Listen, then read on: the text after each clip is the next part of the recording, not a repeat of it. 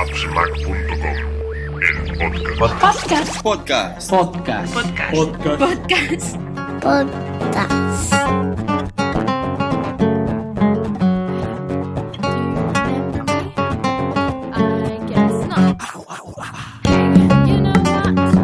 Hola y bienvenidos al podcast 41 de appsmac.com. Eh, un mes después eh, conseguimos mantener eh, esta constancia y esta vez tenemos un, un- un invitado que está, que está lejos, eh, por lo menos lejos, lejos de mí, más lejos que casi los Reyes Magos, que es eh, Rodrigo Fernández y está en, en Japón. ¿Qué tal, Rodrigo? Hola, ¿qué tal, Cristian? Muy bien, muy bien, por aquí bien. Más lejos imposible, casi, ¿eh? Sí, hay pocos sitios más, más lejos, quizás Australia, ¿no? Que me, me caiga algo más lejos de, de España, pero, pero pocos sitios, pocos sitios más. Pues sí, pues sí. ¿Qué tal por, por Japón? ¿También está sufriendo temperaturas altas? Madre mía, hace un calor bastante terrible. Mira, son casi las, casi 11 de la noche y estamos a 30 grados y con una humedad horrible. Así que sí, es terrible. Bueno, vamos a hablar hoy un poquito de, ti, un poquito de tecnología, un poquito de, software, un poquito de todo, a ver qué, cuál es la visión de, un español en, en tierras tan, tan lejanas, donde, bueno, ese es mi sitio donde quiero viajar, donde, el sitio donde me tocaba viajar, nosotros hacemos un viaje cada año y me tocaba en 2010 eh, viajar a Japón, pero nació mi hijo y se, se- se estropearon o cambiaron un poco los, los planes, vamos a decirlo así, y, y aún no he podido aún no he podido ir. Siempre es el sitio aquel que parece que sea el lugar de la tecnología punta, donde todo, todo es tecnología, todo es avance. Y bueno, pues eh, estoy deseoso de bueno de que nos muestres un poco tu día a día y cuál es tu, tu visión tecnológica desde, desde el país del sol naciente. Genial. Bueno, pues te diré que primero no es solo todo lo que reluce, no es todo tan tecnológico como parece a veces. Y bueno, ahora que tienes un hijo, pues también podrás venir a lo mejor dentro de un tiempo y disfrutarlo también con, con su mirada de un niño, que tendríais los dos mirada de un niño viniendo a Japón. Sí, sí, sí. Lo que pasa es que después del niño vino la niña, ya somos cuatro y Ostras. todo, todo se encarece más. Claro, no es lo mismo vi- viajar en pareja, tú buscas cualquier viaje y bueno, viaje en pareja es lo ideal, solo no se, no se puede porque también todo es más caro. Pareja es lo suyo, pero ya cuando tienes que pagar el vuelo de cuatro personas, eh, bueno, la cosa se complica más, pero sí, iremos, iremos aprovechando que, que mi cuñada es china, a ver si algún día saltamos de, de país y bueno, hacemos un dos, dos por uno, ya veremos, ya veremos. Bueno, vamos a Sí, empezar. excusa. Vamos, sí, la excusa es, es buenísima. Eh, vamos a empezar eh, y explícanos un poquito de, de ti. Según he intuido, leído o he visto, no sé, debes tener unos 35, 36 años. Eh, No has clavado. 35. 35 años. Bueno, pues nos llevamos un, nos llevamos un añito. Eh, eres madrileño o de origen madrileño. Eh, Aunque has estado en, en un par, de, en un par de, de países antes de llegar a Japón, creo que en Italia e Irlanda puede ser. Madre mía, muy bien, muy bien. Sí, sí. Bueno, es cosas que tienes puestas tú por ahí y, es- y he, estado, y he estado viendo. Y la pregunta es clara: ¿cómo un, un español, como un tío de Madrid se, se va a vivir a, a Japón? Y si no, sé, si no he contado mal, eh, desde hace ya seis o siete años, por lo menos. Pues camino de ocho, camino de ocho, la verdad. Pues la, la historia fue. Yo no era nada viajero ni nada aventurero, pero bueno, estu- a los 18 años me fui de viaje una vez a Irlanda, casi obligado por, por mis padres, y a través, a partir de ahí empecé un poco a viajar, me gustó y me di cuenta de que para conocer países de verdad había que vivir en ellos y pues como dices, eh, me fui a vivir, eh, bueno, vine de, de turismo a Japón, luego estuve viviendo un año haciendo Erasmus en Italia, luego estuve trabajando un año en, en Irlanda y después, bueno, pues en todo este periplo conocí a una chica que pues con el tiempo se convirtió en mi mujer, hace no mucho, aunque llevamos ya muchos tiempo, muchos, muchos años, quizás 10, 12 años juntos, y ella es japonesa, y nada, pues ya sabes, eh, allá donde va el corazón vas tú, así que aquí estoy en, en Japón. A mí me pasó eso, lo que pasa es que mi mujer era de un pueblo a 10 kilómetros de mi casa, que es donde, donde vivo ahora, y, y no, me tuve que, no me tuve que ir a Japón. ¿Y tú fuiste a Japón sin trabajo, por motivo de, trabajo, o cómo, cómo fue la cosa? No, mira, yo- yo, bueno, fue un poco curioso. Lo tenía bastante claro que quería venir a Japón a, a estudiar japonés para dar una oportunidad al país, porque mi actual mujer eh, vivía, había vivido cinco años en España y quería volver a Japón. Y yo no era, no me veía en situación de decirle que sí o que no, sin haber vivido antes en, Japón, ¿no? Tenía que probarlo, y es una cosa que me hacía mucha ilusión. Así que estuve pues cuatro años ahorrando y planeando el salto a Japón para hacerlo bien, y cuando tuve el suficiente dinero ahorrado, me vine a estudiar a Japón, estuve estudiando ante, al principio la idea era estudiar un año, acabé estudiando dos y después ya encontré trabajo, que su tiempo y su esfuerzo me costó, y, desde entonces pues llevo eh, cuántos unos cuatro, cuatro años cinco años trabajando o sea algo más quizás cinco años y pico trabajando en Japón ¿Y tu compañía es suficientemente grande para un día si hace falta volver o es algo que está allí y no hay posibilidad? Eh, pues eh, quizá no. A ver, eh, puedo moverme, tengo movilidad en cuanto a países. ahora mismo, pues lo que yo hago en mi, en mi trabajo no lo hay en España. Eh, pero, pero bueno, hay movilidad, es decir, siempre podría moverme a ciertas cosas, pero lo cierto es que hoy por hoy estoy, estoy muy bien aquí en Japón. Sí, no tienes esa, esas ganas de, volver o no tienes no te planteas volver, aunque sea, no sé, a 20 mm. años vista. Nunca se sabe, nunca se sabe. Pero de momento yo mi vida la, veo aquí, de momento, en, en Japón. Nunca se sabe, ¿no? Sí, no, al final todo, a veces, eh, hijos o lo que sea, te pueden te puede dar un vuelco a, las, a las cosas. Bueno, pues eh, vamos a hablar un poco más de, de, tu día a día tecnológico, de lo que usas, de lo que, de lo que te gusta. Eh, como hemos hecho en algún otro podcast, me gustaría hablar de tus dispositivos personales y más, pues eso, estando tú en Japón, donde la tecnología es algo que, que se ve por todos sitios. ¿qué, teléfono, ¿Qué teléfono usas? Pues mira, uso un iPhone, pero no es el último iPhone ni nada de esto. Es un iPhone 6 eh, y sin la S. Es un 6 a secas. Voy tres generaciones por detrás. Y deseando que salga este nuevo iPhone 8, iPhone eh, décimo aniversario, a ver qué sale, porque estoy como loco por cambiarlo. Me da, me da mucho miedo a mí, a mí ese iPhone. Se están viendo cosas muy, muy extrañas y no sé, desde la pérdida del Touch ID, eso me parece, me parece increíble. Eh, ¿Tú lo usas? ¿Usas Apple Pay en, Japón? Sí, sí, sin parar. Tengo el Apple Watch también, que es eh, el, la versión japonesa, es el único que tiene em, eh, tecnología eh, como RFID, que no es el RFID exactamente, pero es parecida, porque aquí se usa para todo. Hay una tarjeta que se llama Suica, que es con la que pagas en las tiendas de, de conveniencia.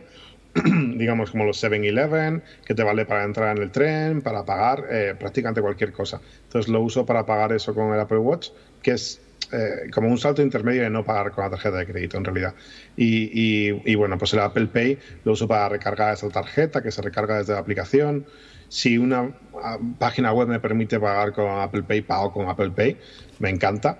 Y, sí, sí, a ver, si, si sacan sin el, sin el, el Touch ID, me matan, me matan. O sea, no sé, eh, me rompe el corazón porque me quiero comprar ese teléfono, pero es que si sale sin Touch ID es posible que no lo compre. Bueno, yo entiendo que, Apple no, va a cortar ahora el mercado de, Apple Pay cuando es lo que está lanzando. Y si sale sin Touch ID, eh, bueno, buscarán o algo que funcione similar, que me parece extraño y no se me ocurre el qué. Y no sé, es que no sé cómo se puede hacer más seguro una, compra con, con, con, la huella. Es algo, es algo extraño. Yo hace casi, no sé, siete o ocho meses que utilizo Apple Pay a diario. Eh, cierto es que cada vez que lo usas la gente alucina. Ayer fuimos a tomar unas tapas y el camarero, imagínate, ocho meses después de estar Apple Pay en España, alucinó. Parecía que estaba viendo un extraterrestre. Oh, es la primera vez que me pagan así. Ostras, pues yo qué sé, yo ya no llevo la cartera. Si también es verdad que muchas veces va mi mujer y sin y si no se puede, porque en algún, en algún caso ha pasado, eh, no se podía, pues paga ella, pero es que yo mi día a día ya sé por dónde voy y pago siempre con Apple Pay. Realmente es, es increíble. Después, en cuanto a ordenadores, ¿qué, ¿qué ordenadores utilizas? Mira, pues en el trabajo tengo un MacBook Pro, que es la anterior versión al, de al de la barra, es decir, el, bueno, el, penúltimo, ¿no? Bueno, ahora el antepenúltimo, acaba de salir una, una actualización. Luego en casa tengo el, el, MacBook Pro, el de la barra de 15 pulgadas, muy parecido al tuyo, pero la versión anterior, y creo que con una gráfica un poquito peor. Y, luego tengo también el Mac Mini, que es el que usaba antes de sobremesa, que es el Mac Mini de 2012, este que es el, mejor Mac Mini que nunca salió, ¿no? El de cuatro, cuatro núcleos. Y, y, es el que uso eh, pues como un poco de servidor ahora, que le tengo un poco pues con el servidor de Plex y todo esto. Y, y, luego tengo un NAS también, que el NAS es un eh, Synology 10, eh, no, 1715 eh, Plus, un, un 1515, perdón, el modelo anterior, el 1515 más este Plus, y pues muy, muy contento con todo este hardware. La verdad es que todo funciona muy bien, bastante silencioso, con poco consumo y muy bien, no sé. Sí, tienes un, equipo bastante todo similar al mío. Tengo el mismo Mac Mini aquí a, mi izquierda, el, MacBook, eh, bueno, el mío es la, nueva versión, que estoy, estoy muy contento, aunque bueno, siempre puedes ponerle eh, pegas a, todo. Yo tengo un, NAS, es el 18, no, el 13, ya ni me acuerdo, es el, del año 2013, de 8 bahías.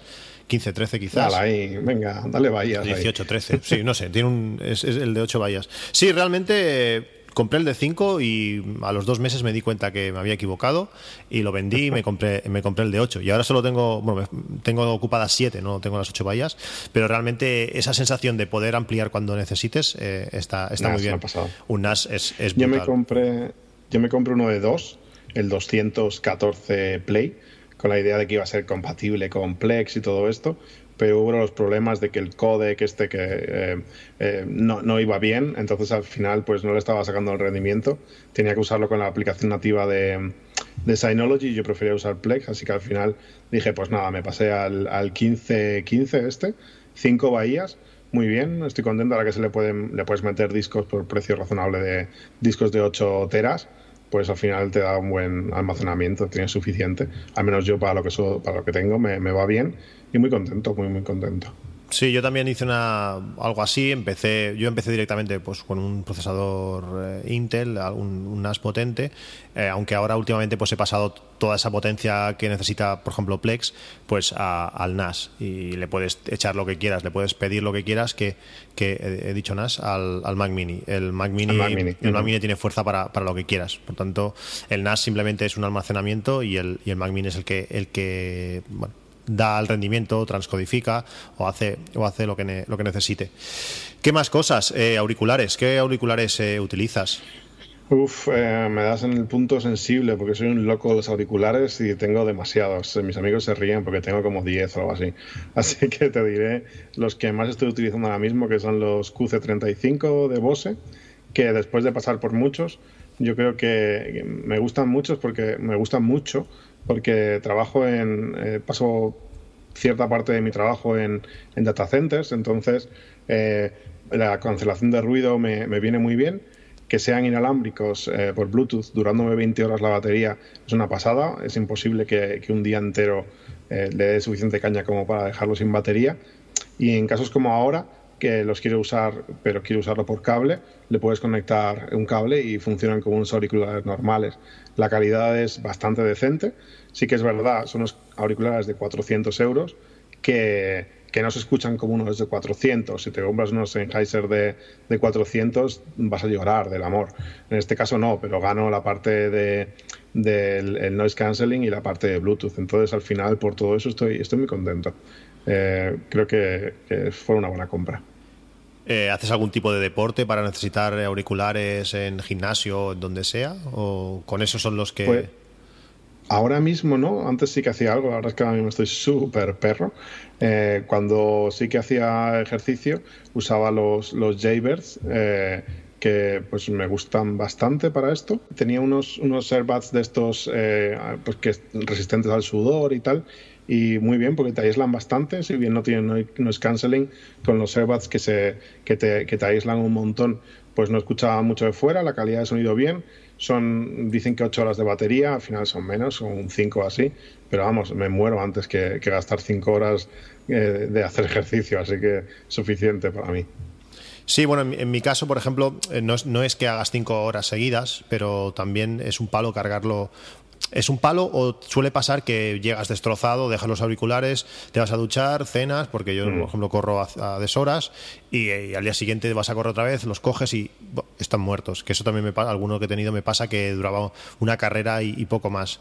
Si duran más, también tienes el riesgo de que te confías, de que duran tanto, que, al final te acaban cayendo, que es un poco lo que pasa con los, con los AirPods, que vas, vas usando, usando y mm. un día que mueren porque, oh, hostia, pues esto se cargaba, calla, ostras, pues voy a cargar la, la caja.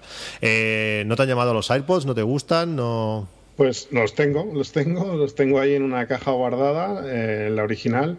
Los he usado eh, una hora como mucho. Me gustan, de calidad, para mi gusto un poco justitos, pero, pero están muy bien, son súper cómodos. Es decir, me parece un concepto fascinante. ¿Cuál es el problema? Que se me caen se me caen y es una cosa que todo el mundo, te lo he oído a ti a decir mil veces, que, que, no, oye, que tienes una oreja rara, ¿cuál era tu oreja rara? La izquierda, pero que vamos así bien, pero es que para mí no, o sea, se me caen en, nada. En el momento que sonrío, se me caen. Tengo una oreja más rara que la tuya todavía. Yo no, sé, bueno, yo, yo me llegué a hacer, lo hablé en el podcast, unos tapones especiales para dormir y si ves el tapón derecho, que es mi oreja derecha es la que tiene un conducto extraño, pues la ves y realmente es, es algo distinto, bueno, algo no, es muy distinta a la otra. Es decir, ¿cómo puede ser que... Es un Picasso. Sí, sí, son esas cosas que...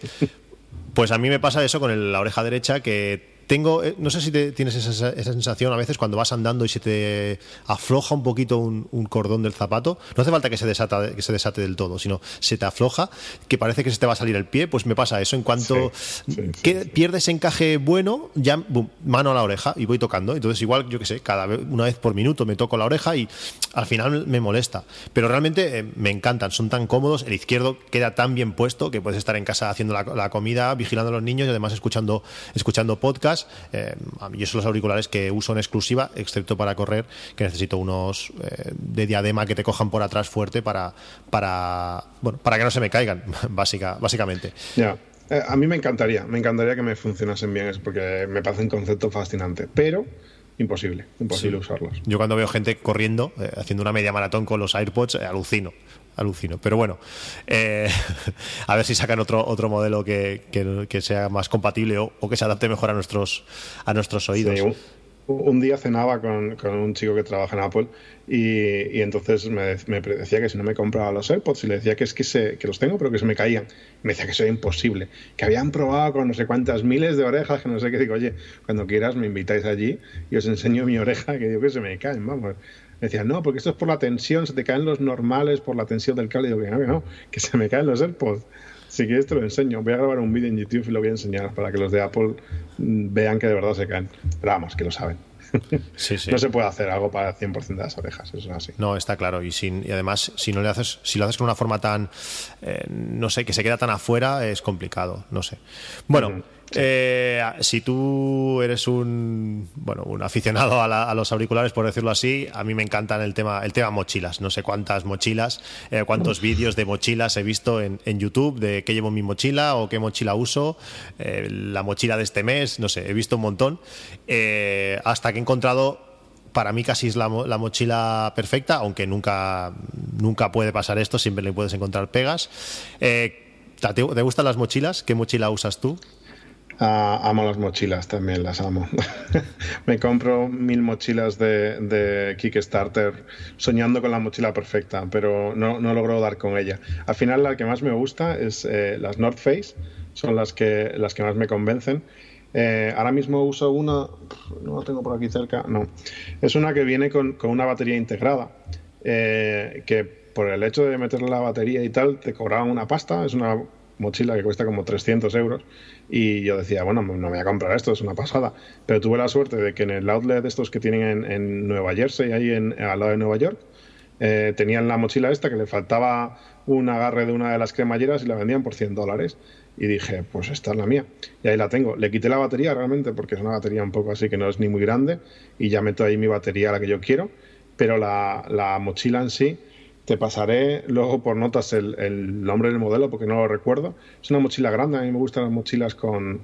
Son en plan 45 litros de mochila, que cuando no va muy llena se queda bastante aplastadita y no ocupa demasiado. Pero cuando me voy de viaje y le quiero meter ahí que es el portátil, el iPad Pro, el eh, bueno, baterías, discos duros, la cámara, le meto de todo y parezco mochilo y ahí me cabe, vamos, increíble, lo más grande.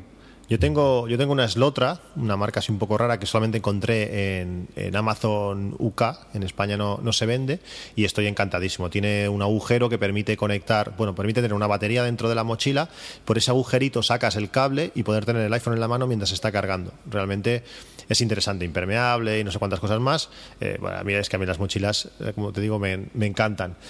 Eh, ¿Qué cosas eh, llevas encima eh, normalmente? Aparte del reloj, y el teléfono y los auriculares, quizás, ¿qué más llevas encima en tu día a día? Mira, si, quieres una cosa antes de pasar sobre la mochila, me compré hace poco una mochila que a lo mejor es interesante que comentemos, que es una que no sé si se llama Solar Pack o algo así, una de, de, mm, esto de, de un Kickstarter que, lleva como una especie de batería, es un, bloque de batería que es también eh, un, altavoz y que tiene un, panel solar y va cargando un poco eh, mientras lo vas usando y tal. La idea es muy interesante y todo, pero yo por lo que me he dado cuenta, todos estos modelos de, mochilas que están muy bien, de Kickstarter y todo, nunca llegan a tener la calidad en materiales de, mochilas de primer nivel como pueda ser... Eh, North Face, por ejemplo.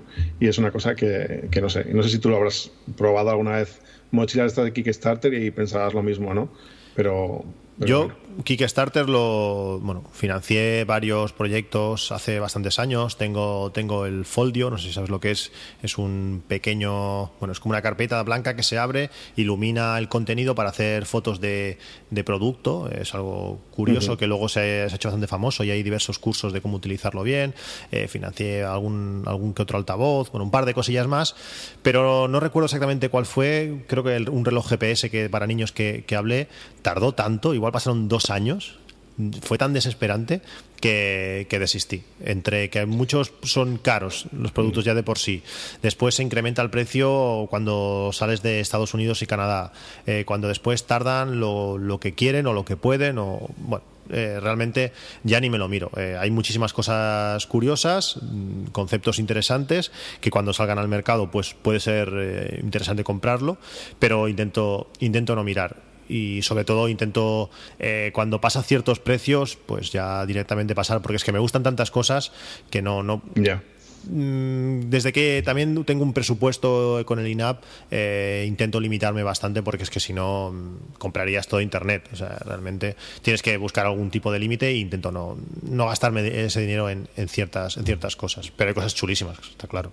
Eh, estoy totalmente de acuerdo y debería hacer exactamente lo mismo pero no lo hago Sí, ya te digo, a mí me ayudó mucho lo del presupuesto cuando, cuando pones eh, en, un, bueno, en una aplicación, pones todo lo que te gastas al año en todos los conceptos, desde tomarte una cerveza hasta el regalo de la tía María del octubre, y lo ves todo y ves lo que llegas a gastar en un año, eh, alucinas. Te cojonas. Entonces, sí, sí, realmente es, es increíble. Es que hay, hay gastos que no te puedes ni imaginar, son tantas pequeñas cosas y aún así, bueno, es que al final tienes que, que mirar lo que divides entre 12, ves lo que sale al mes y alucinas. Entonces, usted, pues si ganó esto, ¿cómo puede ser que gaste esto? Bueno, eh, intentas limitar, colocarte un euro y también de esta manera también realmente le das más importancia a lo que estás comprando. Si al final tienes que esperarte un mes para poder comprarte eso, pues cuando te llega tiene más, tiene más gracia. Bueno, eh, es eh, problemas de pobres, supongo. No, no, no sé. Eh, Algún día seremos ricos y compramos todo. No lo sé, no lo sé, ya veremos. ¿Qué te iba a decir? Lo de, lo de las cosas que llevas encima. ¿Qué más, qué más cosas llevas encima? Em, vamos a ver, ¿qué más llevo encima? Llevo una. Mm, también me gustan. Bueno, yo soy eh, igual que con las, eh, las, las, mochilas y tal. Otra cosa que me gusta mucho son las carteras minimalistas. Y ahora mismo tengo la cartera minimalista esta de eh, Basics, creo que es. Esta que son, son simplemente prácticamente dos gomas y metes las, las, las tarjetas en medio. Es, es muy sencillo pero la verdad es que me gusta mucho, no, no soy muy fan de llevar una cartera grande y esta cartera pues siempre me acompaña. Aunque igual que tú, últimamente ya el, el, Apple Watch es lo que uso para pagar y todo y, siempre que puedo tiro de, Apple Pay. Em, el teléfono, luego por lo típico que sí cables para cargar y tal. Y luego tengo una batería que me compré, que está, es una de estas compras por Kickstarter o, no sé si sea Indiegogo o alguna de estas, pero que, que es una que salió bien. Eh, es una batería que permite hacer carga de, enchufe directamente. O sea, puedes cargar directamente algo de continua, eh, perdón, de, eh, corriente alterna. Es decir, podrías enchufar una lámpara, por ejemplo. Y, entonces puedes cargar tu portátil, aunque no tenga directamente el conector de DC, digamos. Entonces está genial porque puedes cargar tu cámara, por ejemplo, también, si no tienes el cargador por USB, una batería, un lo que sea. Entonces es, algo muy, muy interesante. Y aparte que es, es muy tocha, es una, es una batería de 20.000 miliamperios y tiene un, una pantallita de tinta electrónica donde ves qué carga es, eh, el dispositivo inteligentemente sabe qué, output te tiene que dar de la potencia, a lo mejor para que haga una carga rápida sin que el dispositivo le esté llegando demasiada potencia. Es, es muy interesante, o sea, es realmente, y se carga rapidísimo. Para una, una batería de 20.000 miliamperios, a lo mejor se te carga en, en, una hora y media o dos horas, que, que normalmente otras que he tenido de Xiaomi, cosas así, pues 20.000 miliamperios que te tardan una noche entera en cargarse. Si yo de baterías de estas tengo, tengo un montón, al final eh, las llevo pues para cargar el, el, iPhone, pero bueno, el 95% del tiempo de los días eh, nunca he necesitado una batería una batería externa y se acaban pues perdiendo la, carga dentro de la bolsa o dentro de la mochila o dentro donde donde las lleva donde las lleve. Tengo tengo baterías de todo tipo desde las que se cargan al sol que no sé qué bueno puede ser cargar una batería al sol pero, pero realmente no que las use, al final acabo usando una chiquitita que ocupa muy poco espacio y que me permite, pues eso, si un día el iPhone acaba, acaba seco, pues poderle meter media carga más y, olvidarme. Eh, ¿Alguna cosa más? Bueno, aparte de miles, miles de cables como, como todos llevamos, ¿alguna cosa más que, que recuerdes que llevas así más o menos en tu día a día? Pues de vez en cuando tengo un iPad Pro, que no lo llevo siempre porque es el iPad, el iPad Pro de 12,9 pero lo suelo llevar sobre todo en viajes para ver vídeos. Eh, luego cuando estoy trabajando, pues a veces me toca trabajar desde un hotel, eh, pues le conecto eh, por, por, cable y uso la aplicación esta Duet, no sé si has usado alguna vez, sí, sí, que te sirve para pues, pues sirve para eso, pues para hacer como usar el iPad como si fuera una pantalla secundaria y funciona pues realmente bien. Y, está muy bien porque pues yo estoy acostumbrado a trabajar con una pantalla grande, lo típico sentado en la oficina, pero si no lo tienes y estás en el hotel, pues te sacas eso y, tienes una pantalla externa que al final el iPad Pro siendo de 12,9 pues es otra pantalla de portátil, segunda que tienes. Tienes dos, dos pantallas en lugar de una. Viene muy bien. Ayer, ayer me lo trajeron a casa, lo había visto en la Apple Store, pero eh, bueno, aquello, lo que aquello que lo tocas en, bueno, no el mejor momento. Pues ayer me lo trajo un amigo y lo estuvimos tocando y es increíble. Realmente es el iPad que, que debería haberme comprado cuando me compré el mío, el mío de 10 pulgadas eh, hace un año, pero que no me lo compré porque en aquel momento ese iPad no cabía en el mando del Phantom pero eh, seguramente mi próximo iPad cuando sea el año que viene o el otro será será ese realmente la pantalla es es increíble eh, no sé si te conocí por el tema de Sonos, ¿tenías Sonos o algo así? No sé si escuché un podcast tuyo que hablabas o un artículo, no lo sé. ¿Qué tal? Eh, no, porque yo me compré el Sonos a raíz de ti, en realidad. O sea, tú hablaste mucho del Sonos, lo conocía ya, pero tú hablaste muy bien, muy bien, muy bien y pues me, me convenciste de tirarme a la piscina. Entonces fue al revés, un poco. Pues igual, igual poco después. Bueno, igual te, conocí por eso, pero cuando en un podcast hablabas de Sonos y de, de rebote lo, encontré o algo así. ¿Qué tal? ¿Sigues usándolo? ¿Te gusta? Sí, eh, yo no tengo toda la casa con, con, Sonos como tú, porque bueno, en Japón las casas son muy pequeñas y realmente se llenan con mucho menos. Y luego también hay otro tema que los japoneses son muy cuidadosos con el ruido y a nada que yo ponga el, altavoz un poco alto, viene mi mujer por detrás con un palo ¡zas! Y, tengo que bajarlo. Así que no, no, tiene tanto sentido ponerlo así más alto. Estoy muy contento, em, pero eh, tengo ganas de que se saquen, de que saquen la integración con Alexa porque otra, otra ostras, he dicho la palabra mágica y he despertado. Espérate que tengo el, dispositivo este de Amazon, que cuando dices su nombre se despierta y, se acaba de despertar. No sé si lo has usado alguna vez. No, realmente he oído hablar, pero, pero no sé, eh, tú lo podrás decir mejor, pero yo no le veo utilidad en el día a día. Siri no, no lo uso. Sí, bueno, a ver, yo para, a ver, yo lo compré como tengo un, amigo en, en, Estados Unidos y, está, a ver, de los dispositivos que no quiero nombrar, eh, está eh, una versión que es una pastilla simplemente, como una pastilla de hockey parece, que, que tiene un altavoz súper chiquitico, y luego otro que es como un cilindro, que ya tiene un altavoz parecido a lo que fuera un Sonos, y ahora han sacado la última versión que tiene una pantalla, ¿no? que parece ser que no está triunfando mucho, que la gente no está muy contenta. Eh, lo compré porque esta versión, versión pastilla de hockey, cuesta como 30, 40 euros, y dije, bueno, pues voy a probarlo un poco por ver cómo es el, el bicho este. Y eh, también porque hace poco que compré las luces, las bombillas eh, Philips, las Philips Hue y se integra el sistema este de Amazon con, con las bombillas. Entonces, a mí me mola mucho llegar a casa y decir, Alexa, lights on. Y se encienden todas las luces de la casa. Eh, vale, eso, he dicho el nombre. Sí, se, ha oído, se ha oído que le ha parecido bien. Sí, sí. entonces, bueno, es, un poco chorrada, pero lo uso bastante. A veces le chillo desde la cama y, es gracioso. Y le puedes pedir que te ponga música, lo que sea. Y si tú le pones unos altavoces conectados por la salida de, mini jack que tiene, te lo puede hacer el play de, de la música o de lo que tú le digas por ahí y se supone que va a haber una actualización que lo conecte con el Sonos. Y tengo muchas ganas de que salga esto, porque le podría decir, eh, pon esta música, que es la única cosa que yo uso ahora mismo de, de, Siri. Eh, porque yo a veces estoy en la, en la ducha y entonces le digo al reloj, eh, hey Siri, play lo que sea, y me, me, pone la música que sea. Y para eso lo, me resulta útil. Para todo lo demás, la verdad es que Siri no lo uso mucho. Para poner temporizadores y cosas así, no mucho más. Yo no sé si, si, si podría funcionar. Yo tengo, en mi caso, tengo un Connect, el Sonos Connect, que tiene entrada de línea, también lo tiene un Play 5, pero el Play 5 es más caro y puedes conectar, pues, por ejemplo, un AirPort o supongo que, la pastilla esta de, Amazon la podrías conectar por entrada de línea y hacer lo mismo. Y, en cuanto el Sonos detecta la entrada de línea que haya una fuente, automáticamente lo que hace es mandarlo al altavoz que tú quieras. Si solo tienes uno, pues en ese mismo. Pero en mi caso, en cuanto yo le mando por AirPlay eh, un podcast, automáticamente empieza a sonar el podcast en, la cocina. En cuanto está sonando en la cocina, puedes coger y bueno, decirle que suene en toda la casa o que suene en el altavoz del lavabo o lo que quieras pero en ese sentido igual te podría, te podría servir, no sé.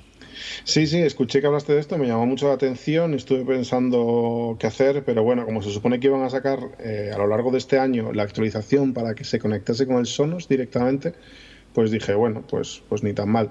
También lo que pasa es que ahora entra otro factor en juego, que es el, eh, ¿cómo le llaman a esto? El, eh, los HomePod, estos que va a sacar eh, Apple, que, que bueno, pues quiero ver un poco cómo va la cosa porque, oye, eh, a lo mejor me interesa, ¿no?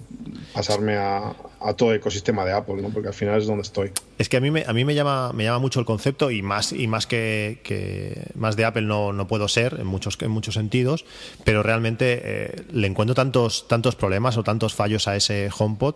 En mi caso, por ejemplo, los altavoces no están encima de la mesa.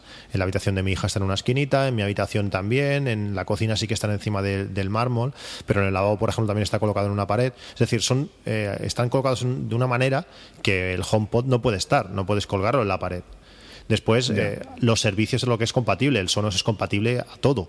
Desde Apple Music, eh, Spotify, pero también eh, TuneIn para tener radio. Yo a veces escucho radios de, por ahí pues en mis altavoces. O, bueno, no sé, hay, las posibilidades son, son muchas. que se pueden oír mejor que un Sonos, seguramente puede ser, pero es que el Sonos se oye tan bien y, lo que también me pasa lo que te pasa a ti. No le puedo dar el suficiente volumen que yo quiero porque es que si no me van a echar del, bloque. Mm, no, sé si, no sé si el factor eh, calidad me compensa todo lo demás que pierdo. Eh, también tiene una muy buena integración Sonos con, con, el iPhone. En cuanto estás reproduciendo algo, te aparece en la, en la pantalla, bueno, en la pantalla de bloqueo del teléfono. No sé, no sé, no. Aparte del precio, que los veo caros, eh, creo que pierdo más de lo, de lo que realmente gano. No, bueno, en tu caso yo creo que no tiene sentido porque también has hecho una inversión ya bastante grande en Sonos y no te interesa cambiarlo todo. Es decir, no tendría sentido. Yo que solo tengo un Sonos, pues si en algún momento, a ver, me gustaría probar el HomePod y ver un poco cómo va la cosa, ¿no? Y ya pues a partir de ahí pues, pues se vería.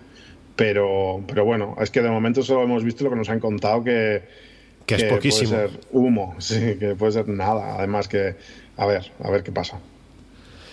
Bueno, pues eh, cacharritos eh, aparte, eh, tienes varios proyectos en marcha, algunos menos en marcha que, otro. te hablo de, tu podcast, que no sé en qué, en qué estado se encuentra. ¿Sigue vivo ese, ese pues, podcast? Mi, podcast le maté en el último capítulo, porque, bueno, por varias razones. La primera, porque, porque ¿cómo se llama? El, ¿Cómo se llama? La aplicación está para grabar directamente desde el móvil. Eh, lo diré. No sé con cuál grabas. Ah, ah, ah, eh, a ver, que puedes subir. Bueno, a ver, no, me sale ahora. Spreaker, el servicio. Spreaker, sí. El servicio Spreaker con la aplicación para el móvil y tal. Me, me falló dos veces y no hay nada, nada, nada, nada que odie más en el mundo que grabar un capítulo entero y que falle. Porque ya al grabarlo otra vez ya no es igual. O sea, queda distinto. O sea, la gracia de los podcasts es la frescura que tienen, ¿no? Y, cuando grabas un capítulo dos veces se rompe toda esa magia. al menos en mi caso, ¿no? Hay gente que los graba con más edición, mejor y todo, y, seguramente será mucho mejor podcast. ¿Sabes, con, ¿sabes con qué grabo yo? Yo grabo, yo grabo con la grabadora de sonido. ¿Y por qué grabo con la grabadora de sonido? Pues porque me pasó eso mismo con Spreaker dos veces. Y a la segunda vez le dije, pues ahora voy a utilizar la aplicación, a, a utilizar tu tía. Y entonces yo grabo con la grabadora de sonidos, de sonidos y eso no peta nunca. Por tanto, a partir de ahí exportas a Spreaker y, listo, al aire. Si ese es el motivo, pasa a estar la grabadora de sonidos. no, me das una excusa para, revivir mi podcast, hombre, no, que está muerto. No, a ver, luego también fue una, una cuestión de decir... Eh, hay que centrarse, ¿no? Es decir, yo tengo un tiempo limitado eh, para hacer cosas y tampoco, y al final hacer mil cosas y no llevarlas con regularidad ni, ni nada, pues tampoco tiene sentido. Así que hay gente que le da pena porque escucha el podcast, es, nada, es mínimo, no es nada comparado con tu podcast, pero bueno, pues hay cierta gente a la que le ha molestado, pero al final yo a lo que más ganas tengo de dedicarle tiempo es al, al canal de YouTube que estamos haciendo, que es lo que me motiva ahora mismo más a hacer.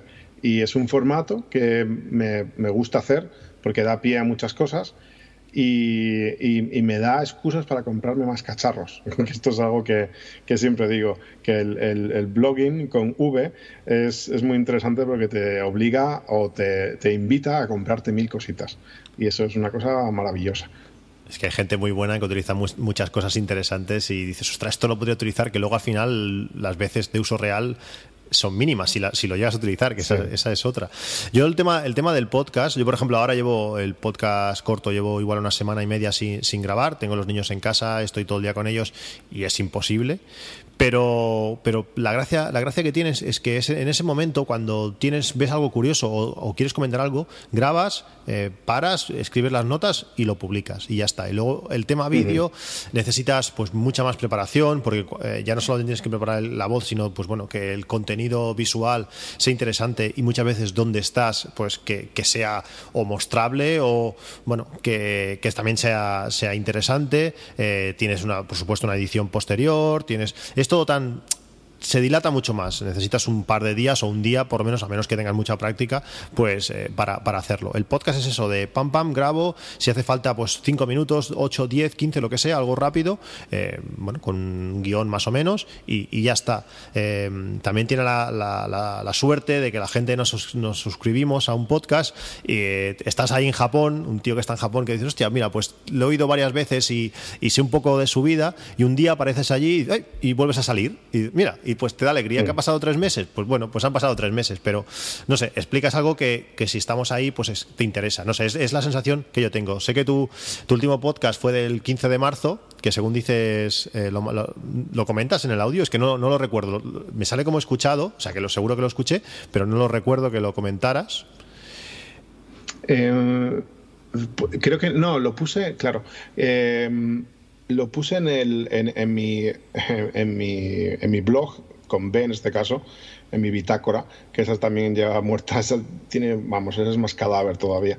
Eh, que es con lo que empecé, con eh, frikis.net, que, que, fue mi web con la que empecé en el mundo este eh, de, Internet, y, lo comenté allí un poco. Sí, quizá debería hacerlo, debería matarlo de una forma oficial con audio. No sé, a ver, entiendo todo esto que dices, de que es muy, muy instantáneo, de que se puede grabar al momento. Y la verdad es que muchas veces lo echo de menos y me han dado ganas de sacar el teléfono y grabar. Eh, pero me, no sé, me da la sensación de que si lo hago voy a quitarle eh, protagonismo y ganas de alguna forma al, al videoblog. Y, y no lo sé, es el videoblog es algo de verdad que yo, me yo tengo la sensación contraria. lanzarlo. Yo creo que una cosa lleva a la otra. Eh, al final haces una bola y una cosa llama a la otra. Eh, los que coges por aquí, igual los mandos para allá, no creo que reste una cosa a la otra. No sé. Eh, yo te- más que nada te lo digo porque hay capítulos que me han gustado mucho. El día que hablaste del, del tema del Kaizen, del, eh, en la empresa, en mi empresa están, ah, no voy a decir pesados porque queda un poco feo, pero bueno, están muy metidos con el, con el tema de- del Lean y, y no sé, me gustó pues ver esa visión del- de un país que ya se ha pasado el Kaizen, va por la versión 5.0 del Kaizen, ya le han dado tres vueltas. Nosotros le hemos dado una vuelta y media y, y bueno, y ahí vemos ya algunas cosas que no son del todo positivas. No sé, ha habido mucho, el día que hablaste de terremotos, un día que hablabas, no sé qué, no sé qué, de qué hablabas, pero estabas haciendo una tortilla de patatas y le hiciste un par de pasos. No sé, a mí me gustaban. Y si, y si eso pasa una vez cada tres meses, pues ese día, mira, pues es como cuando te bebes un vino que está bien una vez al año, pues el día que toca vino, pues te alegras. Pues lo mismo, no sé. Si tienes cosas que contar, yo no lo mataría. Eh, yo te lo digo ahí así en, en- en directo y ya está. Pero Tendremos que hablar de cómo hacer el workflow este para que no va a pasar con el Spreaker y que sé yo, lo mismo, lo mismo resu- resucitas a- al podcast. No, ahora te lo- es que- yo te lo digo en serio. El, el- mientras tengas contenido y más en donde estás, tienes que tenerlo. Pues a veces eh, es tan instantáneo que con un podcast corto de cinco minutos puedes contar algo que en un vídeo, pues igual quedaría corto, quedaría suelto, quedaría, eh, no sé, no puedes mostrar bien. No sé, eso es otra manera y siempre hay gente detrás, eh, hay gente que le gusta. Mm, No sé. Estoy para ayudar, ¿eh? Si, necesitas un workflow, o te puedo dejar mi workflow para que con dos clics te publica. Eh, En eso, en eso no, no hay problema. Bueno, además de, de ese podcast que está, que está en reserva, eh, tenemos bueno lo que has comentado, lo que estás eh, enfocando tu- tus esfuerzos, ese canal de YouTube, ese de Geek and the Freaky, que tiene, si no he visto mal, 136 vídeos ya, eh, casi 2.500 suscriptores. Hay vídeos interesantes. ¿Cuál es, cuál es el objetivo de- del canal? Me ha gustado eso. Hay vídeos interesantes, luego están todos los demás de tonterías. Bueno, hay vídeos más interesantes. Sí, sí, sí. Ah, pues a ver, eh, el canal ah, inicialmente, inicialmente, porque esto ha ido, ha ido mutando, ¿no? Empezamos con, con un formato parecido a, a otro eh, videoblog que ahora se ha convertido en podcast, curiosamente, que es el Random Show, que lo hacen eh, dos americanos que son Tim Ferris, no sé si conoces a Tim Ferris, el que ha hecho el libro, se hizo famoso con un libro que se llama The, The Four Hours Week, la, la hora de cuatro semanas. Perdón, joder, madre mía. La semana de cuatro horas. No sé si te suena. No, no, no. Es, es un tipo que pues empezó eh, con todo esto y ahora es eh, pues inversor, gurú de internet, un tío así guay, digamos.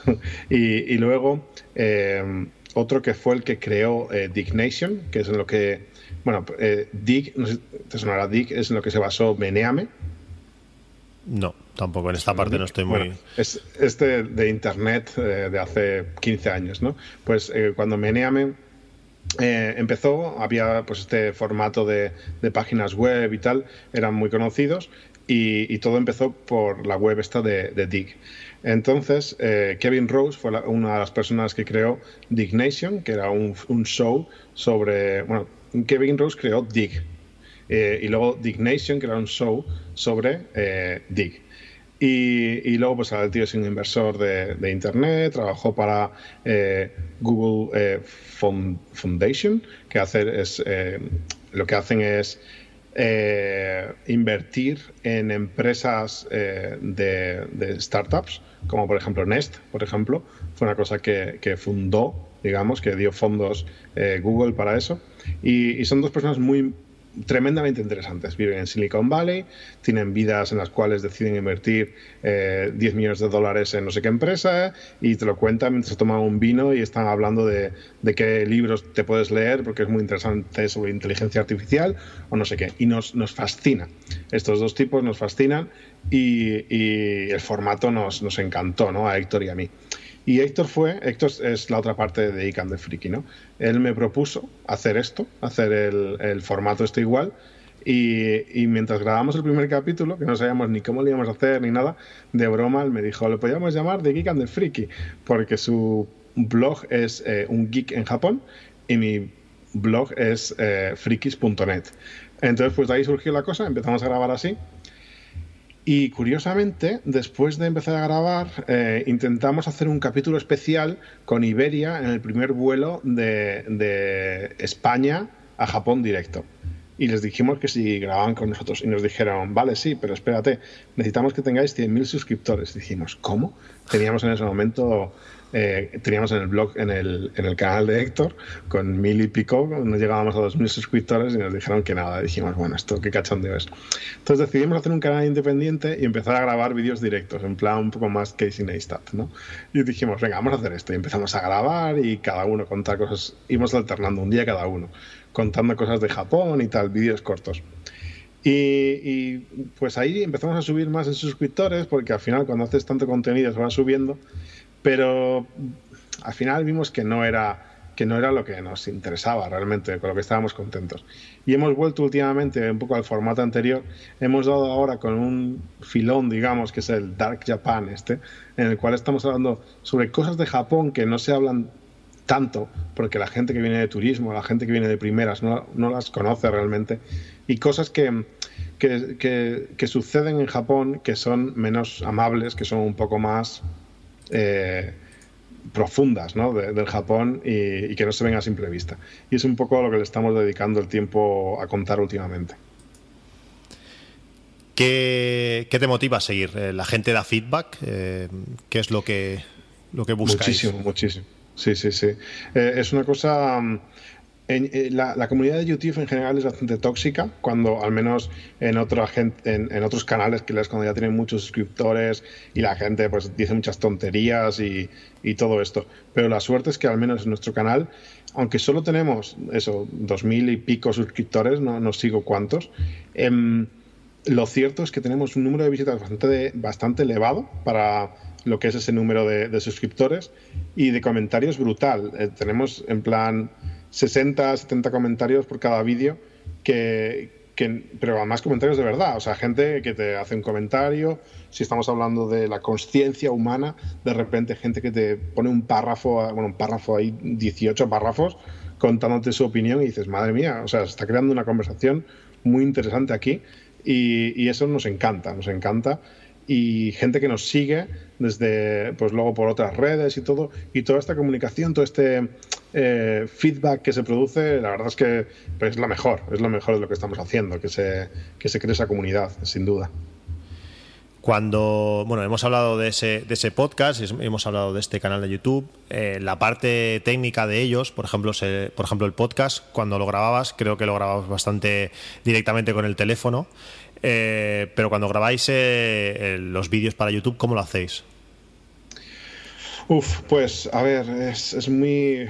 Es un tema curioso y difícil y todo, porque empezamos grabándolos con, con una cámara gigante, con una D800 de, Nikon, no sé si la conoces, es una cámara importante, con un objetivo también de mil y pico pavos, y gastan, eh, no lo compramos para esto, Héctor y Carlos, que era el que grababa como cámara antes, eh, la tenían ya y empezamos a grabar así. Pero eh, en cuanto empezamos a grabar un poco más los capítulos diarios, nos dimos cuenta de que lo que teníamos que usar es lo que teníamos en el bolsillo y pasamos al teléfono. Eh, simplemente grabarlo con el iPhone, iPhone en mano. ¿Qué es lo que pasa? Pues que luego siempre quieres ir subiendo un poco de calidad. Eh, pasamos a una cámara, a la G7X de Canon, una cámara de, compacta que graba bastante bien, pero que tiene la maldición de un autofocus horrible, horrible, horrible, horrible. Y de hecho creo que, eh, bueno, la, usan un montón de gente en YouTube y se puede ver enseguida en cuanto se va de foco la gente y dices, madre mía, esto es la G7X. Eso sí, cuando va en foco, se te ven todos los poros de la cara y todo lo que tengas porque es, increíble. ¿Cuál es el mayor problema que hay? Eh, grabar bien el sonido. Eh, al final, lo más importante, yo creo, en un vídeo donde quieres primar el contenido es que tenga un buen sonido. Y es que al final nuestros vídeos son podcast con, vídeo, pero al final le estamos contando algo, ¿no? Y se apoya con cierto, de cierta forma con la imagen. Em, entonces, también tenemos una grabadora eh, externa eh, con la cual grabamos, pero ah, el problema de todo esto es que si lo grabas por separado y luego tienes que montar todo en Final Cut y todo esto, muchas veces hace que tengas todo el contenido para montarlo y tardes dos, tres, cuatro semanas en montar. Y a veces digamos, mira, no, lo que queremos es sacarlo ya y a veces seguimos grabando capítulos con el iPhone sin nada y, y lo sacamos tal cual. Y a veces te das cuenta de que la gente no valora tanto cuando has tenido un capítulo con super calidad eh, entonces es, complicado. Ahora una de las compras que quiero hacer es un estabilizador, porque ahí sí que mucha gente cuando vas grabando con teléfono en mano te lo dicen, ¿no? Te dicen, oye, eh, hay un meneo aquí que es bastante incómodo. Entonces ahí sí que estoy pensando invertir un poco en, estabilizador. Pero bueno, bastante inestable en cuanto a, qué usamos, unas cosas u otras. Yo así un par de, un par de ideas de lo, de lo que me cuentas. Eh, Sabes que Final Cut puede sincronizarlo todo solo. Sí, sí, sí. y, y lo hacemos así. Pero el problema es cuando, si tú tienes solamente un, un fichero de, de vídeo y de audio, es muy fácil. Eh, le echas ahí los audios y te lo hace. En el momento, lo que pasa es que cuando, a veces cuando grabamos mm, vídeos un poco más largos, que tengo, tengo todavía cosas que no han salido a la luz, porque nos hemos ido a, a, comprar videojuegos retro por ahí, por mitad de la nada, y tengo a lo mejor 60, 70 clips más los audios. Entonces, claro, ahí se hace un proyecto ya muy, muy complicado de editar bien. Y, eh, bueno sí cuando, hay cuando hay tanto cuando hay tanto clip. Es que yo, lo que he estado viendo es que mucha gente utiliza el, el Rode Smart Lab ese micrófono que, lo conectas al, al, iPhone eh, lo, pierdes un poco el iPhone como cámara pero si utilizas una cámara externa, la calidad que da ese micrófono es, brutal. Eh, he estado viendo unos vídeos donde hay un tío que está haciendo una revisión de una cámara, se mete en un mercado, se mete en un, eh, va por medio de la calle y la calidad de sonido es brutal. O sea, si no estás mirando la tele, no sabes que, ni te imaginas que está en esos ambientes tan, tan ruidosos. Y luego, en cuanto al, al, gimbal, eh, realmente pues el DJI Osmo Mobile va, va muy bien. Es un poco eh, incómodo el peso extra que te da, mm, tenerlo que llevar, pues bueno, no eh, en ciertas circunstancias no es, lo, no es lo más cómodo del mundo, pero realmente la calidad que da es, es muy buena. Luego también hay cámaras como la eh, Sony, creo que es de FDR 3000 o algo así, que tiene es una especie como GoPro, pero que puedes la imagen reducirla un poco, que tiene un estabilizador óptico impresionante y grabando en la mano la, la, imagen queda muy, muy estable. Hay muchos vídeos por internet que, lo muestran. Bueno, no sé, quizás el gimbal es lo más sencillo, los hay relativamente baratos y seguro que os da un salto de calidad interesante.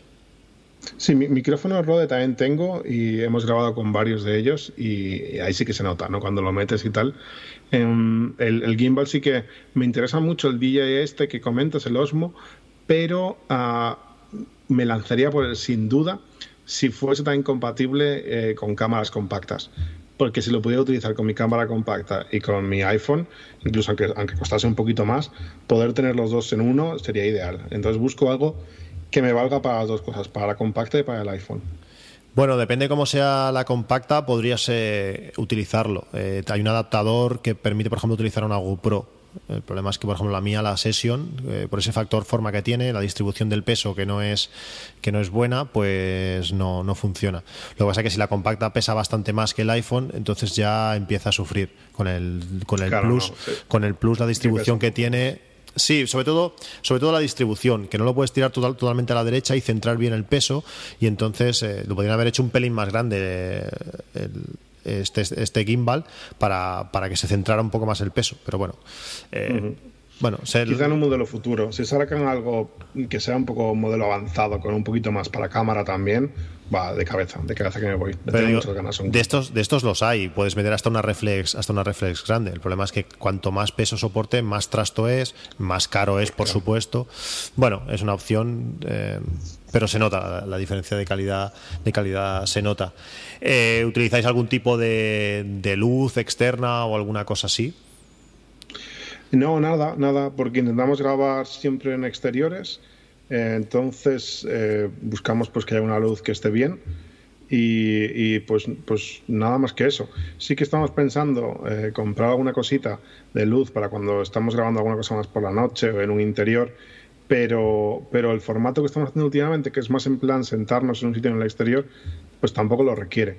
Pero, pero oye, a lo mejor, a lo mejor en algún momento cae algo. Ya te digo, todo esto es una excusa para comprar cosas.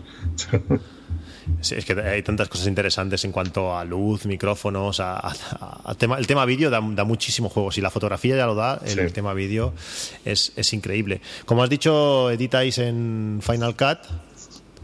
Sí, eh, no todos, desde lo, bueno, de hecho, la gran mayoría de todos los vídeos que, que ves ahí están editados en, en iMovie. Em, de hecho, por ejemplo, todos los vídeos de cuando estuvimos de viaje por, por el norte, por, por Hokkaido, los edité con iMovie con el iPad, porque no me llevé ordenador ni nada. Entonces los editábamos durante el viaje y los subíamos directamente. Eh, hace poquito me compré el Final Cut porque me apetecía darle una vuelta de tuerca a todo esto. Eh, me fascina el Final Cut, eh, pero de momento todavía cuando edito tardo en editar porque voy ahí despacito, es algo que estoy pillando del el tranquillo. Entonces, bueno, pues me gustaría poder pillar más soltura. A mí me encanta. Yo editaba con eMovie, pero ya hace bastantes años. Y cuando pasa de Final Cut, eh, es que realmente, bueno, ahora, ahora ya lo veo como algo natural. Es como conducir, que al principio cuesta, pero cuando ya sabes, parece que es toda la vida, pues no sé, eso me pasa un poco con Final Cut y estoy realmente contento. Es un software muy sencillo que va, que va muy bien y ahora con el nuevo Mac eh, mueve 4K de una manera muy suelta y estoy, estoy muy contento. ¿Cómo, cómo organizáis? Eh, porque claro, 136 vídeos subidos. Eh, son bastantes horas o unas cuantas horas de vídeo detrás. ¿Cómo organizáis, cómo organizas eh, ese material? caos total, caos total. Todos esos vídeos existen en YouTube y en ningún lugar más, en muchos casos. Los montamos, cada uno monta el suyo, tenemos ahí acceso a la cuenta los dos, los subimos, ahí que van para arriba. Héctor también monta mucho eh, en, su ordenador, los sube y ahí se queda. Eh, yo en mi caso, lo que yo tengo, pues mm, todos los vídeos, todas las fotos y todo, siempre lo paso por, por fotos, por la aplicación de, Apple de fotos. Y luego la parte de vídeo, eh, todo lo que grabo para el videoblog, yo sí que lo meto en carpetas por fecha y cada una, pues eh, eso es una, una, forma, creo que incluso Casey Neistat habló de cómo lo organizaba y es exactamente como lo hago yo, eh, que no es una, cosa, una forma muy original. Eh, carpeta por año, dentro de la carpeta por año, carpeta por mes y dentro cada carpeta, una carpeta por día y dentro la cámara con la cual lo has grabado. Entonces al final, si quiero encontrar un vídeo grabado con la cámara del iPhone del 3 de marzo del 2017, me voy allí y allí lo tengo y, ya está, no, tiene más misterio. Casey, Casey, lo comentó, pero lo comentó muy por encima, porque a mí me sorprende que con esa ordenación él sea capaz de encontrar eh, ciertos vídeos, porque hay cosas que sí, hay fechas concretas de días concretos, el cumpleaños de tu tía de no sé cuándo, que sabes cuándo es. Pero cosas que pasan entre marzo y abril del año 2012, o, igual no es ni ese mes ni ese año, ¿cómo lo encuentras? Eh, nunca se ha metido a fondo, pero realmente debe hacer algo más, si no, no creo que sea posible. A veces tira atrás y, saca vídeos de, muchos años eh, atrás. No sí. Sé.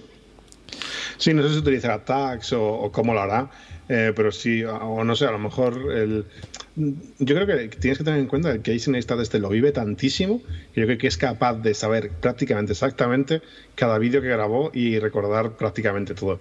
Yo creo que es una especie de genio en todo esto del vídeo y tiene ese cerebro Em, perfectamente amueblado para recordar vídeos, vamos. a mí me sorprende mucho, ya no solamente lo que nos cuenta, que al final pasa a ser todo bastante repetitivo, sino cómo lo hace, la técnica, cómo va, variando. Eh, bueno, son esos pequeños detalles de, efectos que hace, cómo gira la cámara, no, sé, eh, cómo lo, la facilidad que tiene para hacer cualquier cosa. Eh, que es, una persona, naturalidad pasmosa. Eso, eso es, que una persona que graba, o sobre todo antes cuando grababa un vídeo cada día, meterle cosas nuevas cada día y hacerlo rápido para que te dé tiempo a, a, publicar y no vivir solo para eso, eh, me parece súper súper curioso. Es un genio, es un genio. no, hay otra forma de decirlo. Y luego, pues tener Nueva York detrás también, también ayuda, también ayuda bastante. Luego el. Sí, pero, pero el tipo este tiene, tiene Nueva York, tiene todo el equipo y tiene todo esto, pero pues tampoco tuvo todo el equipo y hay gente, hay mucha más gente en Nueva York. Pero no, está claro, es una, es una mezcla, es una mezcla. Si estuviese, no sé, en Kentucky o ves a saber, en un sitio, en una ciudad, un pueblo de mala muerte, pues seguramente no tendría tanta gracia. Podría encontrar, mostrar como, no sé, caza serpientes, pero... No, pero a lo mejor se buscaría otra forma. O sea, el tío cuenta historias de una forma muy buena. Entonces a lo mejor se iría al desierto y te empieza a contar alguna historia y tendría la forma. Es, es muy bueno, muy bueno contando historias sí, realmente mm, sus vídeos merecen mucho, mucho la pena. Bueno, vamos a ir, vamos a ir casi acabando, sin el casi, pero no me puedo, no te puedo despedir sin que me expliques, pues, un poco tu sistema de, copias de seguridad. Eh, estoy seguro que haces copias, eh, más con el, con el, hardware que tienes, eh, tienes que hacer copias de seguridad y, bueno, eso, explícanos, ¿cómo, cómo las haces? Pues mira, yo mi primer trabajo en el mundo de, de la informática fue como administrador de sistemas de backup. Y ahí aprendí que, que puede sufrir una persona cuando no, cuando no tiene el backup. Yo he visto a personas adultas de 40 años llorarme, o sea, en serio, venir a tu puesto y llorar y decirte que le recuperes eso, que va a perder su trabajo. Y tú le dices que, que no hay backup de eso, porque se, se despreocupó, porque le parecía un rollo tener que hacer el backup y que no lo hay y que no lo puedes recuperar porque es imposible. Y el tío te dice llorando que va a perder su trabajo. Tú dices, lo siento, no se puede hacer nada. Y esto parece una tontería, pero te marca porque ves que realmente lo importante que pueden ser los datos. Y desde entonces el backup es algo de lo cual he tenido muy, muy, muy en cuenta. Ahora mismo, todo, todo, todo, todo, eh, al final hago un backup en la nube, que actualmente, creo que al igual que tú, de momento, lo tengo en Amazon Drive por el tema del almacenamiento ilimitado. ¿Qué va a pasar cuando el almacenamiento es limitado? Esa, es la pregunta. ¿Amazon eh, querrá, dejar de querer nuestro dinero? Pues, a ver, yo creo que el principal problema que ha pasado con el Amazon Drive ya no es solamente por el almacenamiento de la gente que ha subido mucho, sino que tienes que tener en cuenta que el ancho de banda que esto consume. Eh, cuando la gente sube a AWS datos desde otros servidores, a lo mejor están haciendo transferencias a 100 eh, megabytes por segundo si lo tienen si están haciendo backup desde servidores de, que están en, otros data centers, ¿no? Entonces había gente moviendo datos a, mansalva, ¿no? Entonces todo esto consumía un, ancho de banda de entrada en sus data centers que al final, oye, más ya por encima del simple almacenamiento es muy gordo. Entonces yo creo que, lo de limitado, eh, mm, hay que limitarlo de alguna forma. A mí me encantaría que lo limitasen de tal forma que lo pudiera seguir usando. Ese es, el tema. no, no, pasar de, del infinito a cero. Yo qué sé, eh, no sé, 20 teras o no sé, un número es cuando, como, bueno, no sé si lo puedes ver tú, pero cuando dice, sale Yoico y te dice, o bueno, o las primeras compañías que pusieron llamadas ilimitadas, llamadas ilimitadas, y abajo en pequeñito pone mm, limitado a 3.000 minutos. Bueno, claro, 3.000 minutos no es ilimitado realmente, pero ¿quién llama 3.000 minutos? Pues algo así. Claro. Espacio ilimitado, pero. Que, que, si alguien, que si un, alguien monta el locutorio y se pone hacer llamadas por las líneas de, de Yoigo, pues le joda el chiringuito. Pero que alguien, una persona eh, física normal, es imposible que llegue a esos límites. Ahí está, que, el, que el usuario normal más eh, extremo no pueda llegar a ese límite, o bueno, o el más extremo sí, pero que, que sea muy difícil llegar. Sí, yo ahora mismo tengo unos 15 eh, terabytes en, en Amazon Drive. Pero a ver, realmente los tengo porque es ilimitado y, entonces, claro, cuando le pones el backup en el, en el hyper backup este, como te dice, ¿cuántas copias eh, quieres que te guarde? Oye, pues guárdame 255, creo que es el máximo. Sí, sí. ¿Cuántas puedes grabar? Pues eso, pues eso, Y si me actualizas y le pones más, te voy a dejar más, claro. Sí, sí. Pero si a mí me dicen, oye, no, pues ahora el límite son 10 terabytes, pues es que me puedo quedar en 10 terabytes sin ningún problema, sin ningún problema. Y también que hago backups de cosas que me dan un poco igual. Ahora mismo estoy haciendo backup de mi colección de películas, que me da igual en realidad. Es que mi caso es exactamente el mismo que el, tuyo. Pues, pues básicamente eso. En cuanto al backup en, la nube, el hago con esto, que, yo creo que es algo muy importante, hay que tener backup en, remoto, porque si no, claro, si se te quema la casa, que es el caso eh, típico, y en Japón te puede venir un terremoto y se te cae la casa abajo, eh, lo pierdes, lo pierdes todo. Eh, luego, guardo todo en el NAS de tal forma que está en RAID, que bueno, hay que recordar, RAID no es backup, porque un backup es algo que está, que si tú cambias el origen, el destino no cambia automáticamente, ¿vale? Y un RAID es una copia exacta en dos discos duros, un RAID mirror, ¿no? Entonces, esto hay que tener cuidadito, porque hay gente que se piensa que no es así. Y si tú borras un fichero, en el segundo disco del RAID lo borras, por lo cual esto no es un backup. Pero te da cierta seguridad de cara que si se te rompe un disco duro, eh, el sistema siga, siga arriba, ¿no? Eh, y luego también lo que hago es tener otro disco duro externo donde copio todo. Y luego aparte las fotos están en fotos, es decir, están subidas. Tengo eh, el, este, la, la versión de un terabyte, ¿no? De, bueno, son dos ahora, que no lo han subido a dos, porque la anterior son 200 gigas o 300, que, que no me daba suficiente. Sí, es algo bastante ridículo. sí, es como que no hay algo intermedio. Si me das algo intermedio, vale. Pero bueno, pues estoy usando unos 600 gigas para mi librería de fotos y de vídeos y ahí está. Y bueno, está el problema este típico que, bien sé que tú lo sufres del tema de que se pone a sincronizar todas las librerías, de que te, de que te busca las, las caras en todos los ordenadores, en todos los teléfonos, en todos los iPads. No sé, a ver si esto lo soluciona en High Sierra porque es un sufrimiento.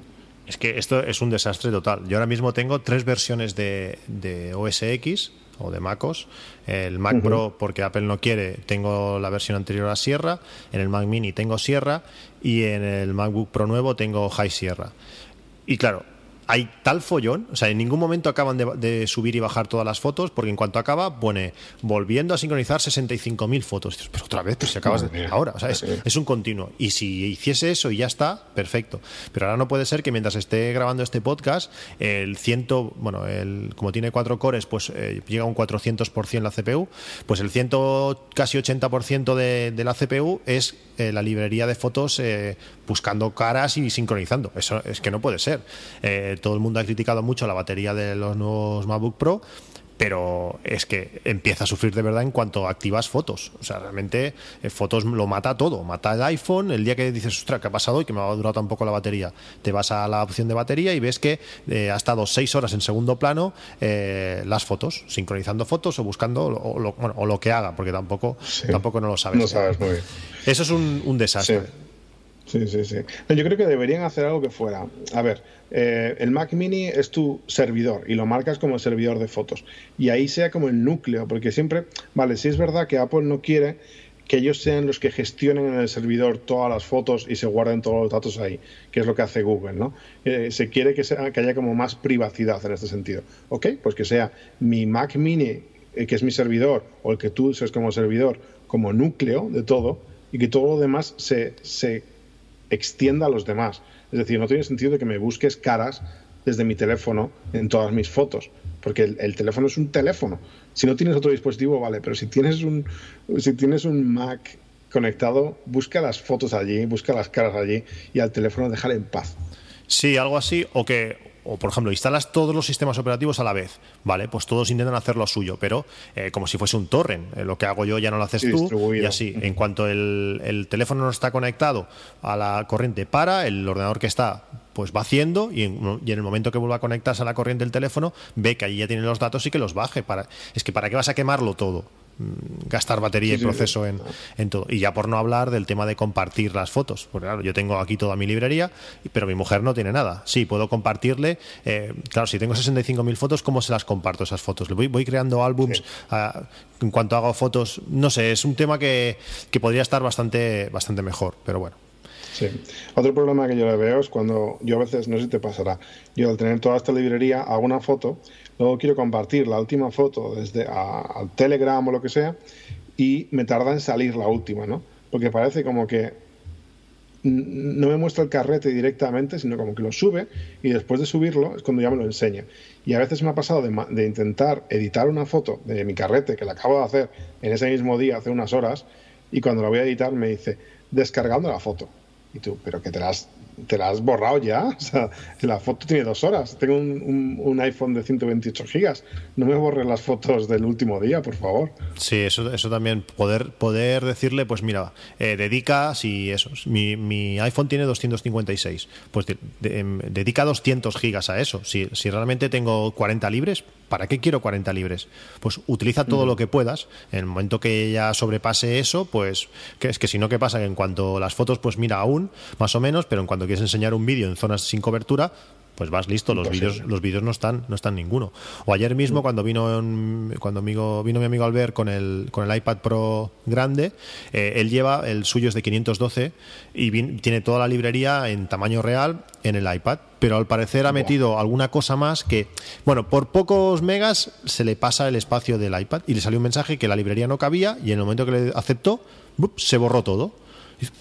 Pero ¿cómo puede ser? Y, y, tú ibas a la, información y estaba, porque el espacio estaba ocupado, pero las fotos no estaban. Algo súper raro. Bueno, como estaba en mi casa con wifi, pues fue haciendo, pero igual tardó una hora y pico en, más o menos tenerlo todo como... No sé, hay, hay cosas que bailan, que bailan demasiado eh, y es bastante preocupante, por ya no hablar del hecho de, de, ostras, pues esta foto, yo creo que tenía una foto de esto y no está. Eso, eso también mm. asusta, asusta bastante. Sí, sí, sí, sí, eso es un tema que siempre, porque yo ahora mismo, la verdad, yo tenía mil fotos en mil sitios y lo que hice fue ponerlas en fotos todas y me quité muchas duplicadas y todo esto. Pero siempre tienes el miedo de, me estoy fiando 100% de esto. Yo tengo mis fotos de California cuando estuve allí, han desaparecido, no las tengo y se han perdido. ¿Estaban en fotos y no están? Sí. Todas mis fotos de cuando estuve un par de semanas por ahí han desaparecido. Pero bueno, y, estaban realmente, o sea, compro. Sí, sí, sí, sí. Sí, sí, o sea, las tenía ahí, las metí y ahora cuando busco, o sea, eh, intento buscar por fotos ahí en California y nada, y me pongo por fecha cuando están, no están.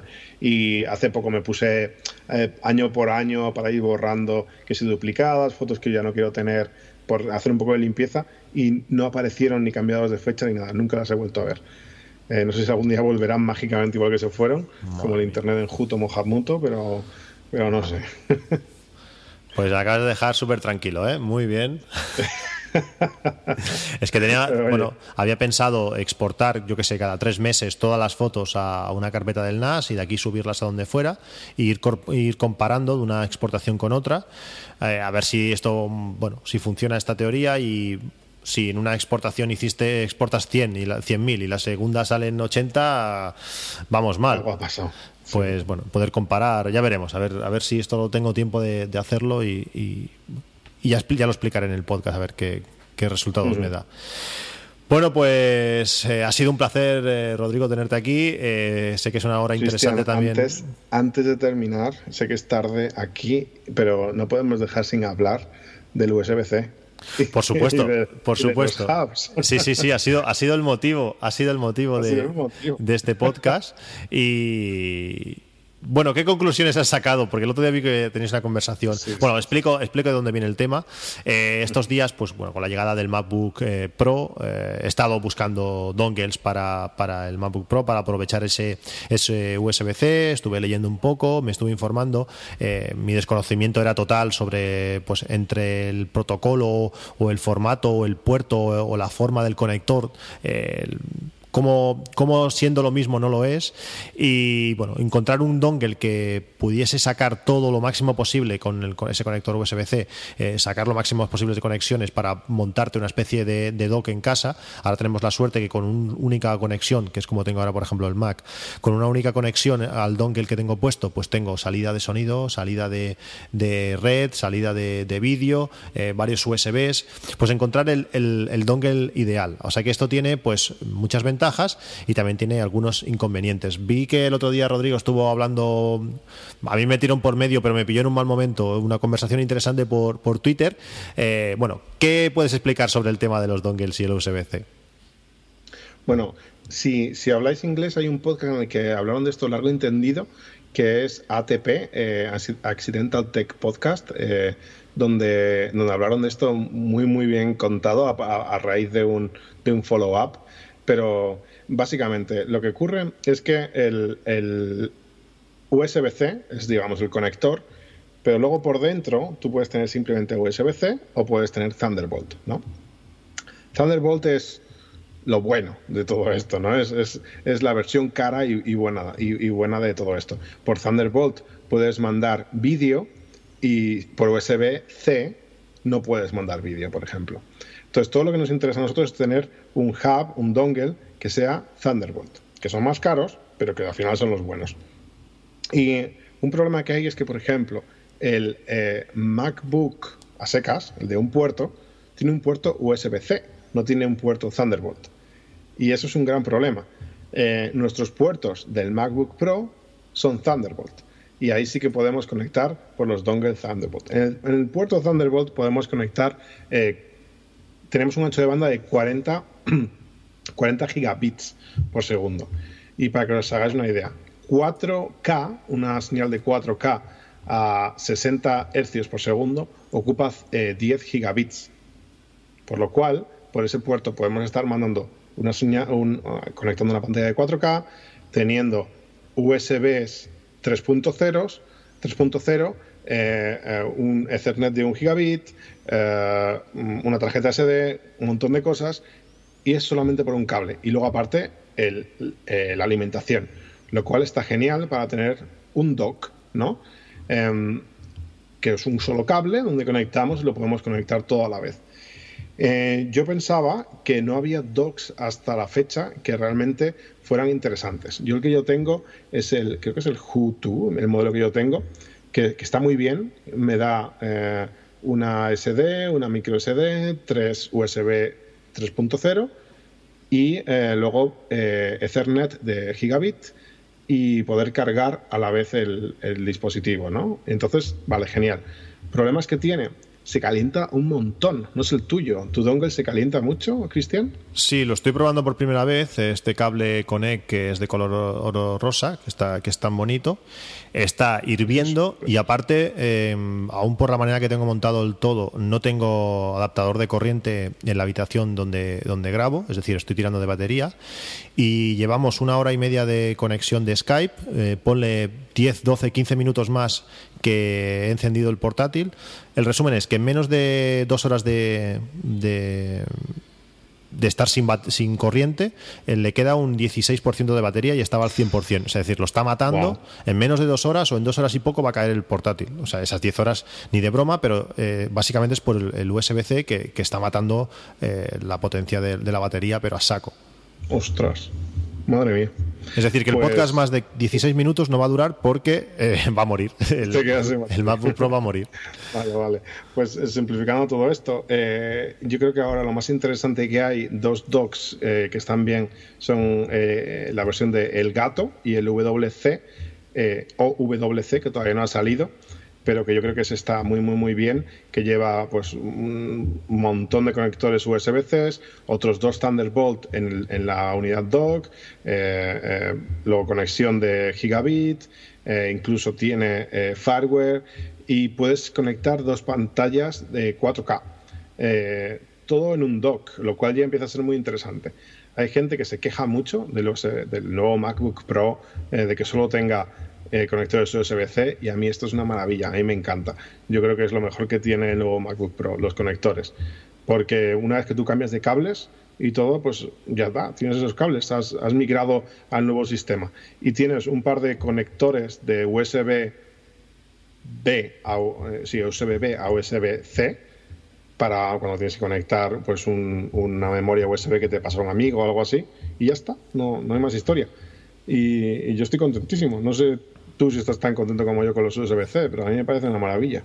Eh, bueno, realmente es que es la gracia de este, este portátil. A mí me, dieron una bolsita para probar de, no sé era tres conectores de USB 3.0, 3 USB A o B, no sé qué formato es ya, a USB-C, le pones eso en la cabeza del cable que vayas a utilizar y funciona perfecto. Y aparte tienes la posibilidad esa de tener un dock, que hasta ahora no, no, no había una manera fácil, o por lo menos no, lo podéis hacer simplemente conectando un, un cable. Eh, bueno, no sé, eh, a mí el portátil realmente me encanta. La batería podría, podría ser mejor. También es verdad que está todo el tema de fotos y los dongles que lo matan bastante, pero el portátil es, es brutal. Eh, no sé, yo estoy muy contento. Realmente es, es increíblemente lo rápido que es y el USB-C, pues. Mm, aprovechando del Thunderbolt, pues puede serlo también. Al final, el resumen, ¿cuál, cuál crees que, es el, que es el bueno? El dongle bueno. El problema de, de, los del gato que has comentado es que todos rozan o sin rozar los 300 euros. Sí, sí, sí, sí. A ver, yo el WC creo que va a ser el que voy a tener en casa, eh, porque al final yo lo uso un poco como sobremesa, entonces el tenerlo ahí fijo en la mesa sin que se mueva, pues me llama mucho y al final es una inversión grande, pero oye, pues ahí está. También nos hemos gastado mucho en el portátil, ¿no? Pero, y luego para llevarlo en la bolsa, a mí me gusta el Hutu este porque es chiquitito, eh, me da HDMI, me da DisplayPort, eh, ¿me da DisplayPort? No, me da solo HDMI. Me da un HDMI, HDMI eh, gigabit y USB. Eh, básicamente es lo que quiero y poder conectar la tarjeta SD. Para eso me va bien, lo metes en la mochila y ahí lo llevas. Y, pero para sobremesa yo creo que, que al final hay que invertir en uno bueno porque también el que se caliente tanto yo creo que algo más grande con mejor disipación, porque para tenerlo conectado siempre, fijo, el Hutu este la verdad es que no me da buena espina, se calienta, o sea, a ver, yo no puedo dejar la mano ahí pegada todo el rato porque me quemaría, o sea, es decir, está quemando ese, bueno, el mío está muy caliente. No sé si quemar, pero muy caliente. Eh, realmente, lo bueno que tiene este, este cable Connect, eh, aparte de lo feo, es que lo une al, MacBook, lo une un cable de 15 centímetros o 10, no sé, pero no está físicamente enganchado, por tanto, aunque se caliente, está separado del ordenador. Y eso también me, me parece, me parece, me parece bueno. También es verdad que mi idea principal de este, de este dongle era que tenía salida mini DisplayPort y por ahí solo no me funciona. Tengo, sí, es un poco, un poco rollo. Tengo un conector o un, aparatejo que compré en California en una tienda de no sé dónde por internet. Es lo típico que bueno, compré y dije, Buah, esto no va a llegar en la vida. Y a los cuatro días estaba en casa, que dices, ¿cómo puede ser? Y es un, es un transformador o un conversor de, de DBI a, Mini DisplayPort, que he utilizado en mi Mac Pro de los últimos 10 años para, para poder conectar dos, dos monitores eh, Mini DisplayPort cuando no se podía. Y es, eso lo estoy utilizando con un conversor de, de, HDMI a DVI con este dangle y funciona. Eh, sí, sí, parece mentira. También puede ser motivo de que me esté matando la batería, todas estas más cosas que tengo conectadas. Pero, pero bueno, realmente mm, no, no, está mal, no está mal. Tiene un poco de todo, no es lo más rápido y seguramente si le empiezas a hacer pruebas de velocidad, pues verás que, pierdes. Pero por ejemplo, con el dongle que tengo, tengo un hyperdrive eh, con una tarjeta de eh, SD de la cámara de fotos, que no sé si es por mil, no sé a qué, a qué eso, ese multiplicador se refiere, pero copiar fotos a 85, casi 90 megabytes por segundo me pareció increíble. No sé cuántas fotos hice, le di, arrastré y cuando hizo pum, ya está, ya me puede ser. Y sí, sí, eh, a velocidad encima en archivos sueltos, no en un archivo grande, realmente es un, es un salto adelante interesante. Sí, una cosa del, del WC o del, del, gato es que eh, aunque te gastas ese dinero en el, en el dock, te estás ahorrando en un eh, adaptador de corriente extra, porque te viene ya con un, con un adaptador de, Thunderbolt, por lo cual lo conectas y te va a cargar por ahí, y luego tiene eh, un transformador que conectas a la corriente, por lo cual tu adaptador eh, de, que usabas para cargar el, el, Mac se te queda libre y lo puedes llevar en la mochila. Porque yo al menos al usarlo como de escritorio sí que quiero tener dos, eh, dos cargadores, ¿no? Y de esta forma, en vez de gastarte en el, en el, adaptador de power que te vas a comprar, pues te lo gastas en, el, en la dock station esta. Y, un, y si miras lo que cuesta el, el adaptador de corriente del MacBook Pro, no es barato, porque te compras eso y luego aparte te compras el cable. Es que es, es, es, mi situación. euros. Es mi situación, sí, sí, que te, te vale 90 mm. euros el, el cargador y no te incluye el cable USB-C, pero ¿estamos locos o qué? O sea, al final reponer, reponer eso que te viene en la caja son eso, sí, sí, 130, 140 euros. Es, no sé, lo encuentro bastante pues vergonzoso, pero bueno. Si te compras, si te compras el WC o el gato, pues 300 eh, menos los 240 que te ibas a gastar, te está saliendo por 160 realmente. Cualquiera de estos dongles son 60, 70 euros. Este, en concreto valía 110, o sea que lo rebajaron a 45, creo que fue un par de días. Y, pero si no, bueno, esto lo pintaremos con algo, ya veremos. No, está, está, está metido de tal manera que ya ni se ve. Realmente no, el color no es importante. Pero, y, no, y no es tan feo, ¿eh? parece más dorado que, que rosa. Ya, sí, es un poco por el meme que se creó en Twitter. Bueno, pues, pues ha sido un placer tenerte. Me ha sorprendido porque realmente los paralelismos entre, entre tu organización, tu cómo, bueno, cómo haces copias, cómo todo se parece muchísimo al mío. No sé si nos hemos influido mucho el uno al otro y, nos hemos hecho bastante parejos en todo esto. Eh, pero bueno, veo que, como lo haces es un reflejo a, cómo lo, a cómo lo hago yo. Ha sido un placer tenerte, tenerte en, este, en este podcast, después de bastante tiempo de, escucharte pues en, ese podcast que está ahí dormido y de verte por, YouTube y bueno, y animarte a que sigas tanto en uno como, como en otro y, y bueno, y seguir hablando por Twitter, que eso sí que lo hacemos bastante. Genial, pues un placer, muchas gracias por invitarme y nada, por aquí seguimos en contacto. Bueno, pues muchas gracias, como digo, y que, y que descanses y que ya empieza a ser, ya empieza a ser hora. Venga, genial. Un abrazo.